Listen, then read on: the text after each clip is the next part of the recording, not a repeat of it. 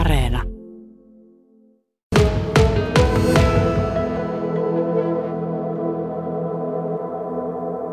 No tuota, en olisi kyllä ehkä uskonut, että pari vuotta sitten olet tuota miettinyt, että nyt olisi päässyt maajoukkoissa testaamaan, että kyllähän se niin aika kovaa työtä vaatii ja myös pientä onnea ja onnistumisia.